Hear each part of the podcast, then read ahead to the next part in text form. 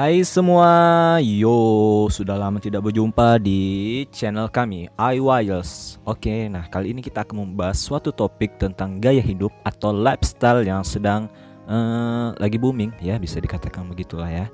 Nah lifestyle ini um, mengusung dengan sedikit barang, yap itu adalah minimalisme atau minimalism.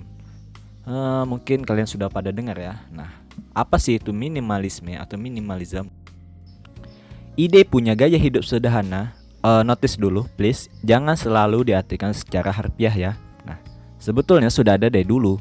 Mungkin Mahatma Gandhi bisa jadi salah satu contohnya di tahun 40-an. Kesimpulannya ini saya baca pada beberapa artikel mengenai pandangan, gaya hidup dan barang-barang yang dimiliki pada saat itu dan juga Nabi Muhammad bahkan sudah jauh-jauh hari mempraktekannya. Puluhan tahun setelahnya, modern minimalis movement mulai muncul di sekitar tahun 2006 sampai 2007 lewat blog Zen Habits yang ditulis sama Leo Babauta.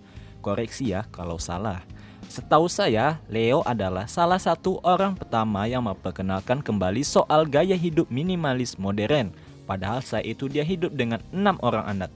Beberapa tahun setelahnya muncul Ryan and Josh, The Minimalist Fumio Sasaki dengan buku Goodbye Things, Deb Bruno, Jenny Marsted, dan masih banyak lagi setelahnya.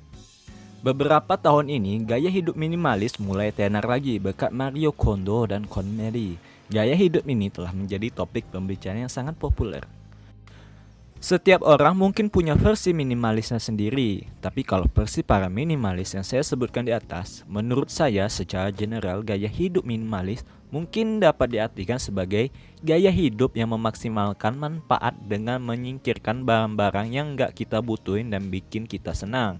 Lebih fokus, lebih punya financial security yang baik, ngurangin stres dan lain-lain. Menurut saya sendiri, Kata minimalis adalah secara sadar hidup dengan sesuatu yang saya butuhkan.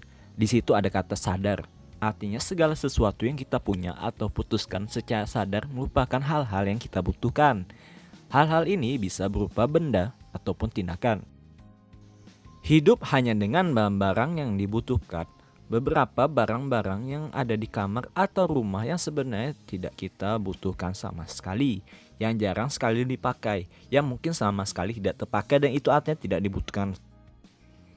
Banyak orang yang mengartikan gaya hidup minimalis hanya berkaitan dengan barang, padahal bisa juga dengan tindakan. Gaya hidup minimalis berkaitan dengan tujuan atau misi dalam hidup. Apakah yang kita lakukan sekarang adalah bagian dari tujuan hidup kita? Apakah kegiatan sekarang dibutuhkan untuk mencapai tujuan itu? Kalau bukan, maka menurut saya itu bukanlah gaya hidup minimalis. Nah, setelah nonton video ini, saya langsung lihat sekitar betapa banyaknya barang-barang yang tidak terpakai. Segera saya buang atau sumbangkan barang-barang yang tidak terpakai itu. Tapi bohong, nah, itu hanya sekedar jokes ya, jokes sampah. Oke, semoga saja dengan video ini kalian dapat um, mendapatkan inspirasi atau mendapatkan hal-hal yang positif untuk kehidupan Anda. Yaps. Uh, saya selalu doakan yang terbaik untuk Anda dan jangan lupa terus tonton video ini dan subscribe jika perlu dan dislike jika Anda tidak suka. Oke, see you sampai jumpa di video selanjutnya. Goodbye.